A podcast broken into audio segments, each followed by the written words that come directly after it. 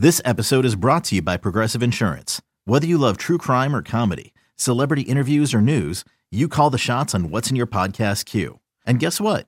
Now you can call them on your auto insurance too with the Name Your Price tool from Progressive. It works just the way it sounds. You tell Progressive how much you want to pay for car insurance, and they'll show you coverage options that fit your budget. Get your quote today at progressive.com to join the over 28 million drivers who trust Progressive. Progressive Casualty Insurance Company and Affiliates. Price and coverage match limited by state law. You could spend the weekend doing the same old whatever, or you could conquer the weekend in the all-new Hyundai Santa Fe. Visit HyundaiUSA.com for more details. Hyundai, there's joy in every journey. Another day is here, and you're ready for it. What to wear? Check. Breakfast, lunch, and dinner? Check. Planning for what's next and how to save for it? That's where Bank of America can help. For your financial to-dos, Bank of America has experts ready to help get you closer to your goals. Get started at one of our local financial centers or 24-7 in our mobile banking app. Find a location near you at bankofamerica.com slash talk to us. What would you like the power to do? Mobile banking requires downloading the app and is only available for select devices. Message and data rates may apply. Bank of America and a member FDIC. For the cheeseheads who want it fresh and the ones who think Lambeau is a cathedral, this is Pax What She Said. Now, here's Perri Goldstein and Maggie Loney. Welcome back to another episode of the Pax What She podcast. I'm one of your co-hosts, Maggie Loney, joined as always by Perri Goldstein and joined by Bojack. If you just saw that tail in your camera, but we are back this week after a really just gross Packers loss to hopefully talk about a better matchup at Lambeau Field. Week 15, Packers hosting the Buccaneers. Perri, how are you doing on this early Thursday morning? You know, it's Friday Eve. Uh, we have a noon kickoff for the Packers this week, which I don't know about you, Maggie, but I could not be happier that this team is not playing in prime time this yeah. weekend. I think they are ready to not play in prime time this weekend. Just your average home game at Lambeau. Um, so I'm feeling good. Uh, I'm hoping that they feel ready to bounce back from what was an absolutely embarrassing and abysmal loss. I think one of my concerns, and we can just dive right into the offense here, is the injuries just like keep stacking and keep stacking. And it makes it feel like, you know, each player that goes down, it's becoming more and more insurmountable. Like Aaron yeah. Jones, we're not sure what his status is going to be. Christian Watson has been a DNP so far, and it's early. You know, things could change by Sunday, but Dontayvion Wicks getting hurt after you know the really nice trajectory that he was on making an impact. Aj dillon on the injury report with a thumb as a dnp so it just feels like the odds just keep stacking against the packers. Jayden reed said he'll be good to go for sunday. Cleared concussion protocol kind of missed that which was nice but did pop up with an ankle injury now. So it's just like this packers offense cannot seem to get healthy to save itself. They really can't. They cannot catch a break at all. Um, uh, there's a few of those that I'd be surprised if they didn't play. I love to hear that Jayden Reed is feeling like he's going to play. Now, I'm going to caveat this by saying Packers players tend to say that they're good, and yep. then coaching staff decides nobody actually, you're not good and you're not playing. So I'm going to take that maybe with a grain of salt, but I do love to see that he's kind of like, he seems to be a dog. He's a bit of a fighter. Um, I don't know how bad the AJ Dillon thumb is, but again, that's a guy who tends to power through. Um, and quite frankly, if we have no AJ Dillon and no Aaron Jones, that is a bit of an a bit of an issue um, coming into Sunday. So we can discuss what the run game looks like without the two top backs. But um, I'd be pretty surprised if AJ Dillon didn't end up playing on Sunday. It's a long DNP list, unfortunately. Um, Dontayvion Wicks did say his ankle was effed after the game. so likely the Packers will be without him, which I think low key is a huge loss. He's been a security blanket for Jordan Love. He's been their middle of the field threat. He's been a pretty decent deep threat. Um, so look, Matt LaFleur has put up some really beautiful games um, when his back's against the wall and his teams are without their best playmakers. However, going into game where you pretty much just have maybe a Jayden Reed, a Tucker Kraft, a Josiah Deguara, um, Samori Toure, and Malik Heath, not great.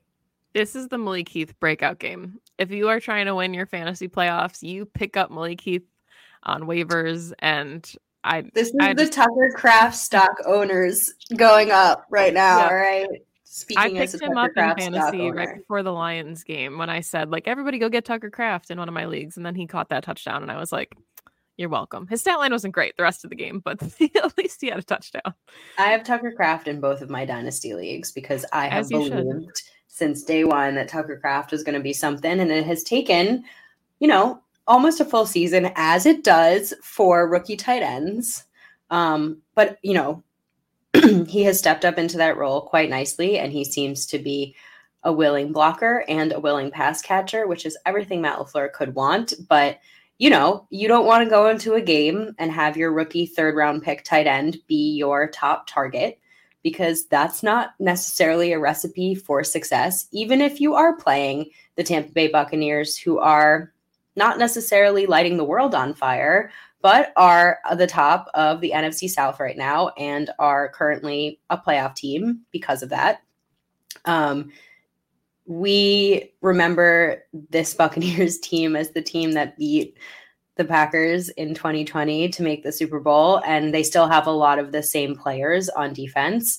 Um, they are a little bit of a shell of that version of that defense, but they still have those guys. They still have Antoine Winfield Jr., they still have Carlton Davis, they still have Jamel Dean, they've got Shaq Barrett and Lavonte David, and they have Vita Vea, who, as you pointed out, is leading the team in sacks at the Five and a half sacks. as their nose tackle. So they've got some dudes on that side of the ball. And as we watch Jordan get a little bit rattled by Wink Martindale again with the Giants, um, Todd Bowles is no slouch as well as a defensive coordinator. He's been around for quite some time, and I think he's going to be able to know what to do with a first year starter and how to, you know, knock Jordan off his spot. So this is going to be yet another week where no, you are not going up against one of the top defenses in the league, and no, you're no not going up against like a world beater, but you are going up against a defensive coordinator who's going to know what to throw at you as a first year starter at quarterback. Yeah, and I think one of the things that we had talked about to kind of going into this um was, you know, you, you mentioned Winfield Jr. He's currently PFF's top graded safety in the league. He and you know, the caveat there, of course, is that this also is a buck six secondary that last week they gave up Desmond Ridder's career high in yardage. And oh. so, Oh. you know, there's opportunities there, I think, for Jordan Love to to be successful against this Bucs defense. But there are some, you know, significant pieces to keep an eye on. And Winfield Jr. is such a fun piece. Like he's what you want your safety to be, right? He's already got four sacks on the season. He flies around. He's just about everywhere the ball is. So he's one of those players that, you know, Jordan Love's gonna have to account for anywhere he lines up because he can he can really get after the ball. And I don't know how the Packers are gonna game plan for this Bucs defense, you know, but I think that I think the run game just is what it is. We kind of say it week after week, right? Like I don't think that all of a sudden we're going to see like 150 yards on the ground or we're going to see like huge chunks of like 20 yard runs. I think the goal of this game just has to not be the self-inflicted penalties. You talked about it after the Giants game, right? A false start, it's all of a sudden first and 15, and once they get behind the sticks, it seems like they can't recover. So if you're Mhm. just gaining 3-4 yards on the ground to set yourself up in second and manageable, third and manageable, I think that could be enough for the offense to sustain success. Yeah, I agree with you. Um, it's unfortunate because I thought last week was the week where like all you really needed to do was run the ball against the Giants, and that Yeah. I think would have run the game, won the game. And I I actually think that this is another week where you could potentially get the run game going against this Buccaneers defense, and and that could be a little bit of like their Achilles heel. But unfortunately, you are once again like potentially out two of your top backs. So, not that I don't have faith in Patrick Taylor, but you know, if you're going into this game with Patrick Taylor and Kenyon Drake, I'm not feeling like particularly uh, great about that as a game plan. And I'm going to say it. I actually would prefer it this team put the ball in the hands of their quarterback to win the game, right? Um, I do have like that at least level of faith in Jordan Love, even with some of his errant throws um, against the Giants. Um, we mentioned some of the playmakers, and yet we failed to mention the one guy who Jordan Love seems to have the best connection with and who has had a bit of a quiet middle of the season, and that's Romeo Doubs. Mm-hmm. So, in this loss of Christian Watson and this potentially loss of Dontayvion Wicks and all the other people that we've just mentioned, like, do you think that this is a game where we just see Love feed Doubs? See, I kind of thought that that would be the case against the Giants, and then that that didn't happen, and so I don't really know. And maybe it's just who's kind of available in moments because I still think think Doubs is, you know, he's a really good contested catch maker. He's come up in some really big moments, like the fourth down a couple of weeks ago, to move the chains. And I mean, he had four receptions last week, but it was only for 32 yards, long of 14. So it's just not. His numbers are really interesting if you actually break them down game by game because he always seems to have like a significant catch in a big moment to kind of move yeah. the chains and keep a drive alive but he's probably averaging um, this really quick math like 50 40 50 yards a game so like he's not coming out and putting up like a ton of numbers so i think if he does more of that that would be fine but i do think that somebody is going to have to step up and you hope it's christian watson not sure if that can be the case with the hamstring but when we talk about one of the things that gave this Bucs defense fits it was the gigantic Drake London. He had, I think, 10 receptions for like 172 yards last week against mm-hmm. that Bucs defense. And right now, the Packers don't really have that kind of prototype at wide receiver that can do that. Yeah. Well, they have their tight end. I mean, right. that's I guess that's my only thought there is that if they would like to use Tucker Kraft, that's that's the body type at the moment that fits that mold.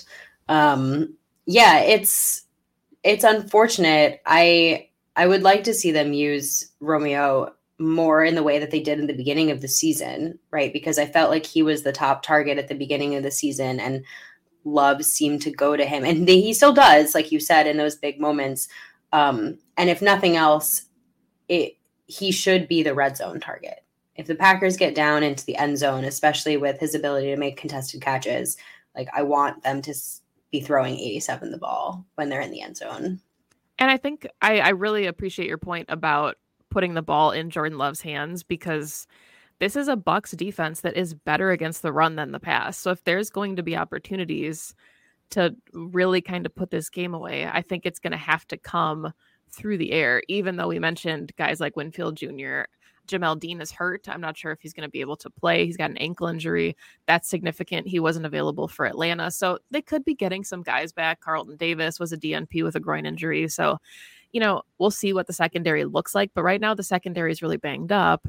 And I think that's where we need to see Jordan Love get comfortable and capitalize. And I was a guest on um, Packers Nation. They have a show called Hot Cheese yesterday, and he asked me one of the keys to success. And I said, I just think that given the caliber of players on this Bucs offense that we can shift to in just a minute. The Packers offense is going to have to not settle for 3 in the red zone. I think they have to come away with more points because I don't think field goals are going to be enough to keep them in the game. We saw what they needed to do against the Giants team that was averaging 13 points a game. The Bucs are putting up 20 points a game. Like the caliber now has raised and if the defense is going to struggle, your offense is going to be able to actually put up 6 and not have to kick. Yeah. I think for the remainder of this season, how I feel about this offense, it needs to be aggressive. You need to be going for seven at all times, right? And we went into the season, and I still feel this way, right? Is that playoffs were an extra, it was an added bonus if it ended up happening. But now that they're well within their grasp, it would be like fairly disappointing if it didn't end up happening. And I think the recipe for this is get aggressive. Like I said before, put the ball in your young quarterback's hands. Because again, if you're giving this, you know, the teaching moment that it deserves, then you should be putting it on Jordan Love. And if he fails, then he fails and he'll learn something from it. And this offense will learn something from it. And that's all well and good. And there's no, I think, con in going into the next stretch of games and saying, we're going to be aggressive on fourth down. We're going to be aggressive in the red zone. Like we're going to run our offense, like run the Matt LaFleur offense, but be, you know, aggressive in the play action and run what we run. But like you said, lean on the pass game because again, aside from a couple of like not so great throws from Jordan, the last month and a half, he's been slinging it. Mm-hmm. So why not continue to like build that confidence from him and from this offense with or without playmakers doesn't matter. Um and I like I said I just think you get something out of it regardless. Lose, win, make the playoffs, don't. These are all like teachable moments. Um so go for it. Go for 7, don't settle for 3. I'm with you there. Um especially because this defense, this Packers defense, is not playing up to like the standard of trusting that they're going to make stops. Mm-hmm. Um, I'm laughing. Um, so, it, I mean, the fact that we're even sitting here at the end of the season in December and saying, I trust our offense to be scoring points over our defense making stops is an absolute like incredible statement to be making but i think it's where it's where we're at at this point. And i mean this this is where it gets really tricky too. The Bucs are fourth in red zone defense. Like if there's one place that they shore up it's in those final 20 yards. And i think the you know the flip side of that is if the packers go for it and they fail you're still making baker mayfield work 90 yards to score. You know you don't yeah. want to give them a missed field goal and let them go 50 yards 60 yards and put up points of their own. Like if you can make it hard and make them try to work 85 yard stretches, that benefits your defense as well. And of course, the asterisk here is it should have benefited the defense. You know, they shouldn't have given up the chunk plays that they did against the Giants, but that's a wash at this point. So I completely agree with you that I think, you know, for all we say about evaluation year ad nauseum with Jordan Love, this is what you want to see. Like you want to see him rise to the occasion. And I think he's done that.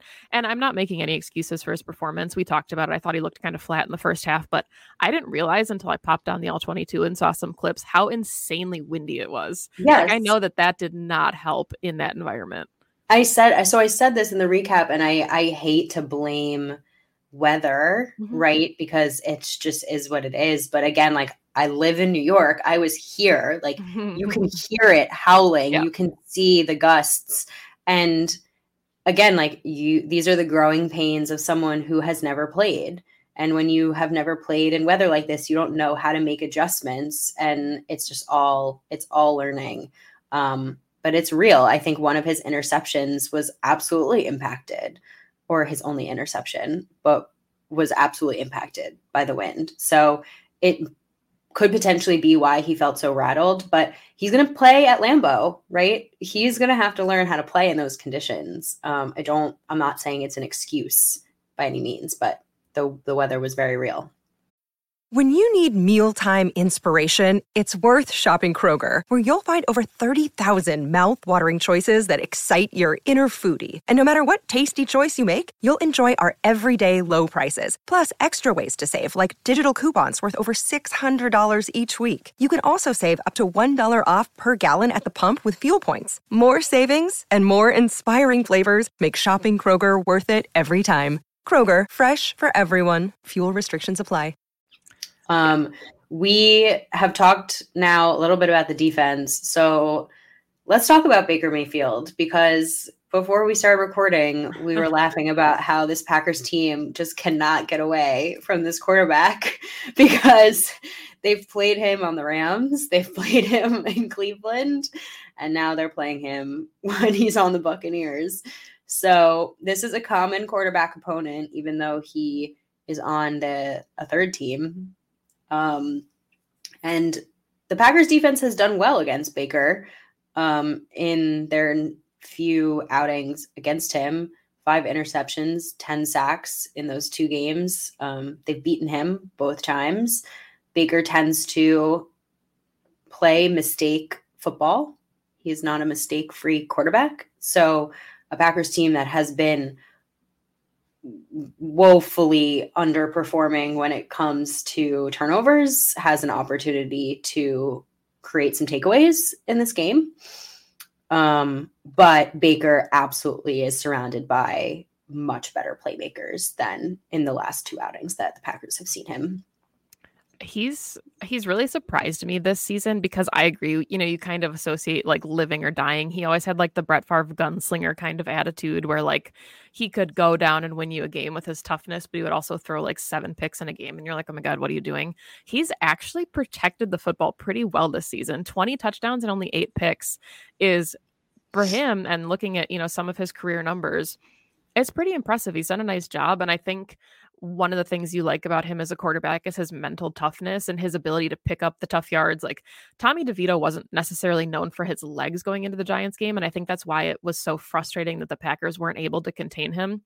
Baker Mayfield's not going to go out of bounds. Like this is one of those games where the Packers are going to have to tackle him or he's going to knock them over for a couple extra yards because that's just who he is as a football player.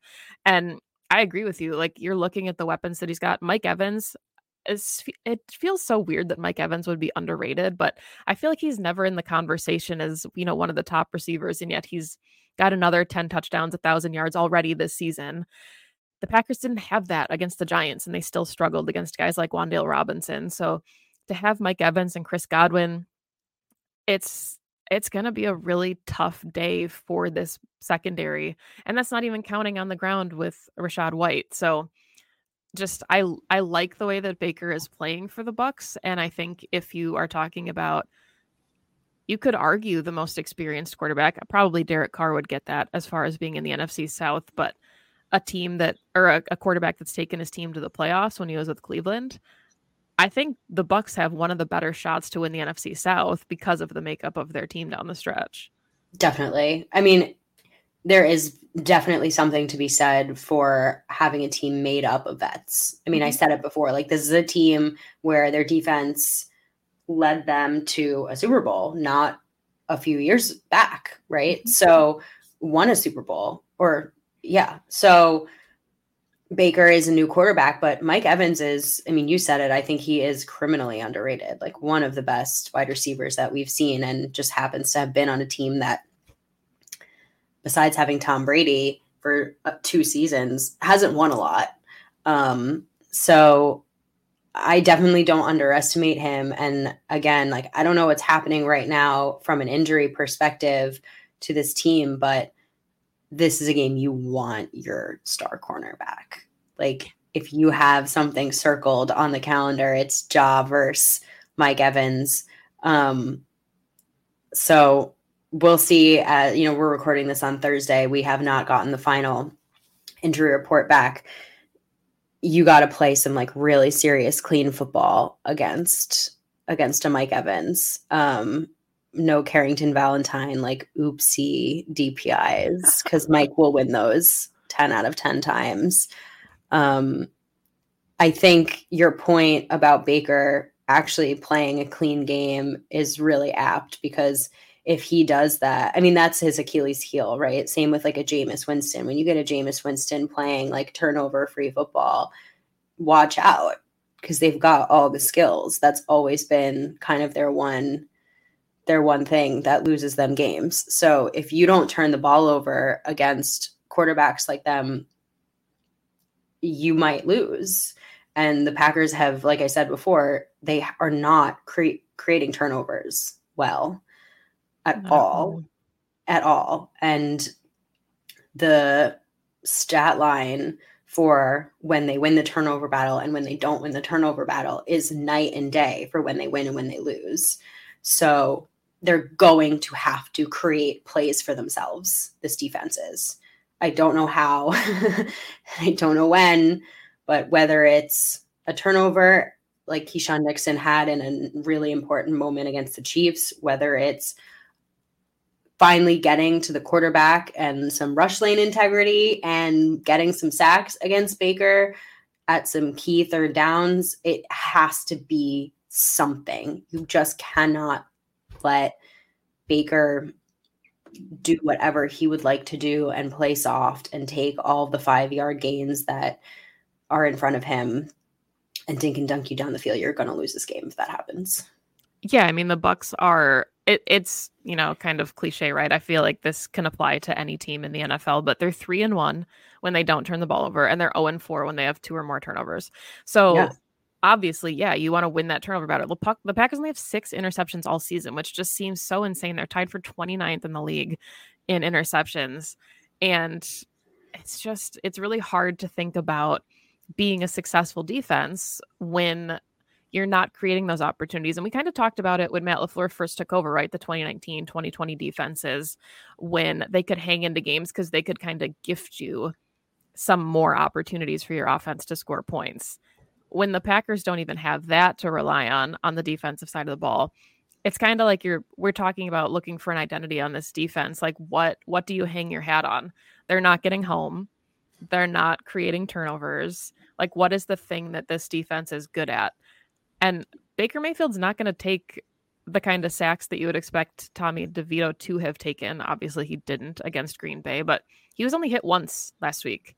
Mm-hmm. And so this is going to be a, a Packers pass rush that has to do something to get home because otherwise I and I think it's interesting too, you know, they're they've got down the stretch, obviously like Bryce Young, maybe Nick Mullens for the Vikings, we're not sure. But when you talk about like game winning drives, the Packers had the opportunity to do that. And you mm-hmm. don't expect a guy like Tommy DeVito to put a game winning drive together. Baker led one against the Falcons. Like he's been in those moments enough that you don't want to leave the ball in his hands. This needs to be a game that you're able to put away because if he has time on the clock, he can absolutely use those weapons to get down the field and and put the the Bucs in a position to win a game. Yeah. I'm almost hopeful that like the Packers play up to their competition this week. I just feel like they like, and I never like to say I don't. I don't like really believe in trap games. I, I don't think players believe in them either. But I almost feel like they do tend to play down to or up to whatever level of yeah. their competition is at the moment, and it's just like a maybe a young team issue um, so I'm hopeful that they play up to the level of which this Bucs offense can play to. Um, and quite frankly, again, their playmakers are going to need to go out and make plays. Like Rashan Gary, you just got paid. Go out and play like yeah. the high paid edge rusher that you are. Um, and if Jaw does end up getting healthy enough to play, I fully expect you to go out and do your best to lock down Mike Evans. Um, that's just like,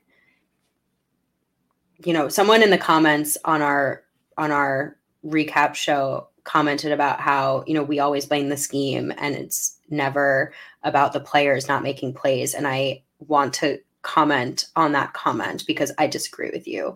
I fully will say that like pl- the players have not been making plays either.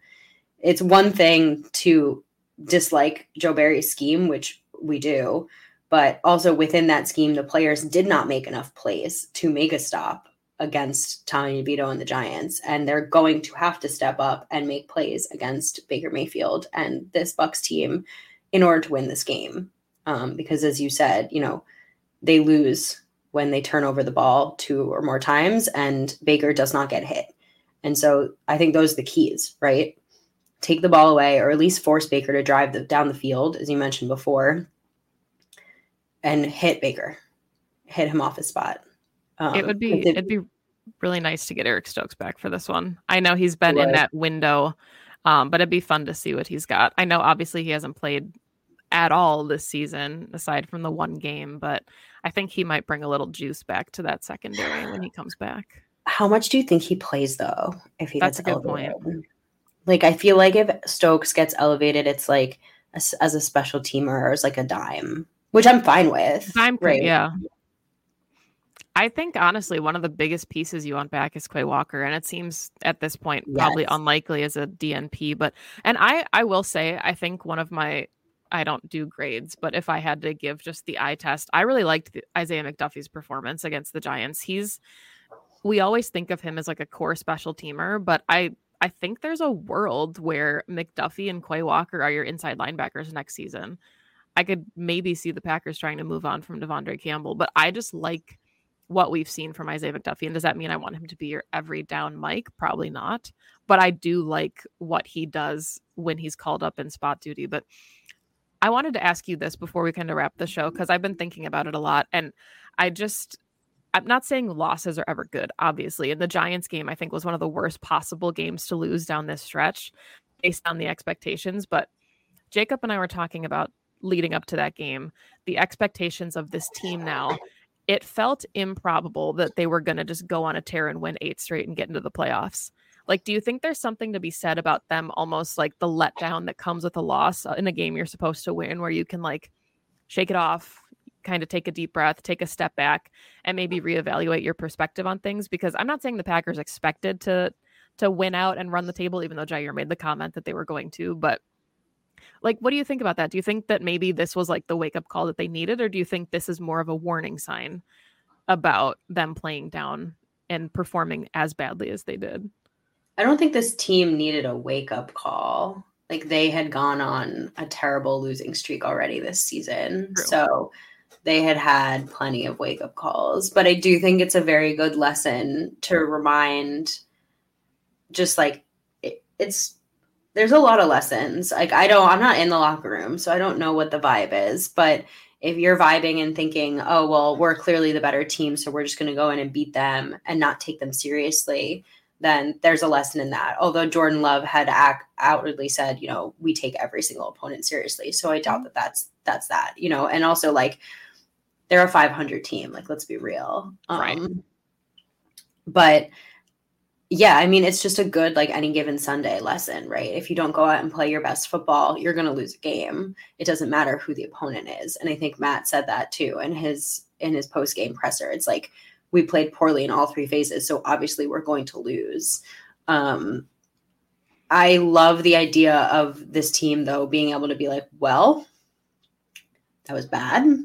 And now we have some juice and we have to go back out and show everyone that that's not actually who we are. Because i think that you know we talk about identity um, and you mentioned about the defense but just holistically in terms of this team they're still forming who they are.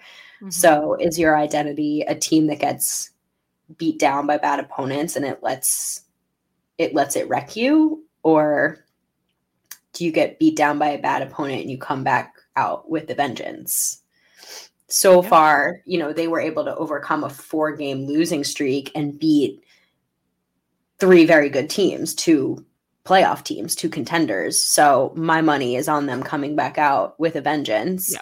I think there's also something to be said for being young and just having kind of like a short memory. Like you don't mm-hmm. really know what losing is like, and you're just like, well, on to the next.